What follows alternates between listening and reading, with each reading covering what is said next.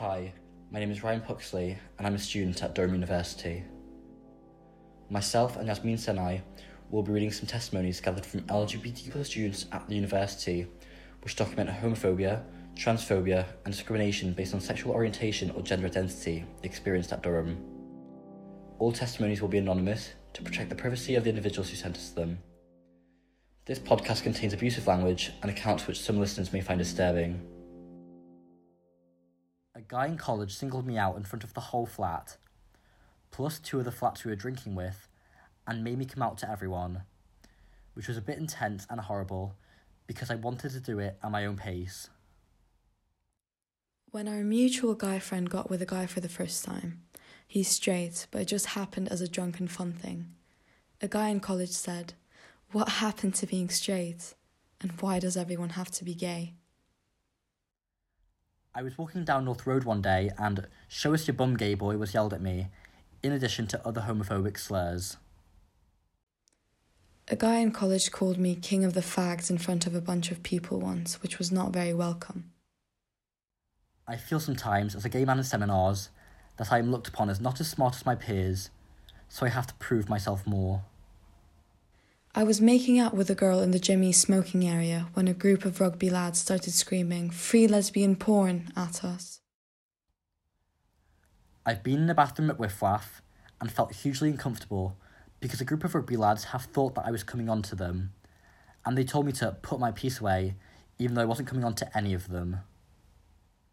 In one seminar in first year, I remember that I kept being asked about nail polish constantly instead of discussing topics at hand, and eventually this guy asked me if I had considered therapy in the middle of a tutorial. People laugh when talking about topics involving gay sex, but then consider talking about straight sex to be a completely normal conversation. My two non binary best friends very rarely ask people to use different pronouns, except in LGBTQ plus spaces, because they feel it won't be understood elsewhere. I have been kicked out of players twice. Both just happen to be the only times I've gotten with the guy in there. I feel as though some straight male students in Durham feel it's emasculating to openly be an ally with LGBTQ plus students. A specific society, that won't be named, brought in multiple transphobic speakers that reiterated transphobic views and ideas to me, as I had to try and defend my own humanity slash gender when I questioned them. I have had people, almost always straight girls, take photos of me getting with a guy without our consent, like we are there as some sort of theme park attraction. I often have felt excluded from the very binary Durham culture of balls and formals. Dressing outside of the gendered binaries has caught a lot of attention at formals. During a conversation, my college son brought up the fact that he was the only guy in the family, and I replied saying how my college wife was busy and so couldn't make it. From this, he says, Do you swing that way then? Assuming I was attracted to women solely based off the fact that I had a college wife. A gay friend was beaten up after making out with another man in the club. And another friend experienced homophobic slurs from a club security guard and was physically harassed.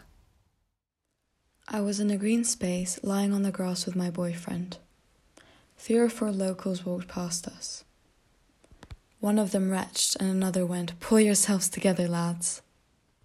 A rugby team from one college once filmed me dancing from the balcony at Fabio's and sent one of them to pretend to hit on me for their entertainment. The guy came up to me, tapped me on the shoulder, and started flirting with me and laying it on thick, and within a couple of minutes he leaned in to kiss me. I knew something was up from the way he had approached me, and I avoided it. As this happened, I heard a load of laughter, looked up, and saw that his teammates were filming us. Guys hang out with me and my girlfriends and avoid me, saying that they don't want to give him the wrong idea to my female friends. The most damaging thing I've experienced as a cisgendered bisexual male in Durham is the rampant toxic masculinity that pervades, not only in sport, but also in clubs and pretty much in every corner of Durham. I must say I have witnessed it the worst amongst the boys whom I play sport with.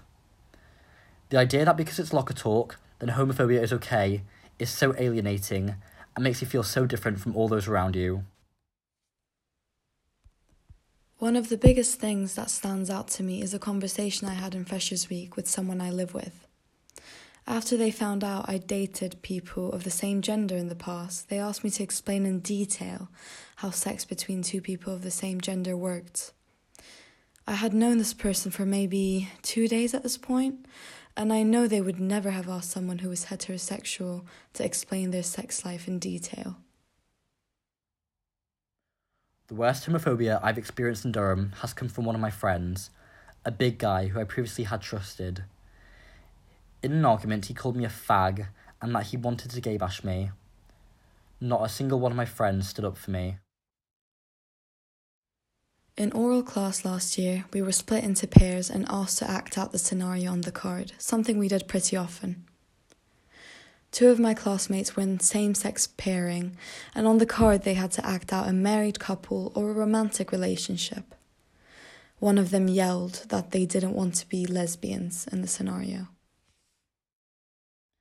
The over sexualization of our relationship was the main thing which scared us from ever displaying public affection. Even in private, I often had my male friends ask me about WLW sex to the point where it was extremely uncomfortable. Some would even laugh at the idea and say that it wasn't sex because it didn't involve a man. These are a few instances of discrimination based on sexual orientation or gender identity experienced regularly by Durham's LGBTQ students.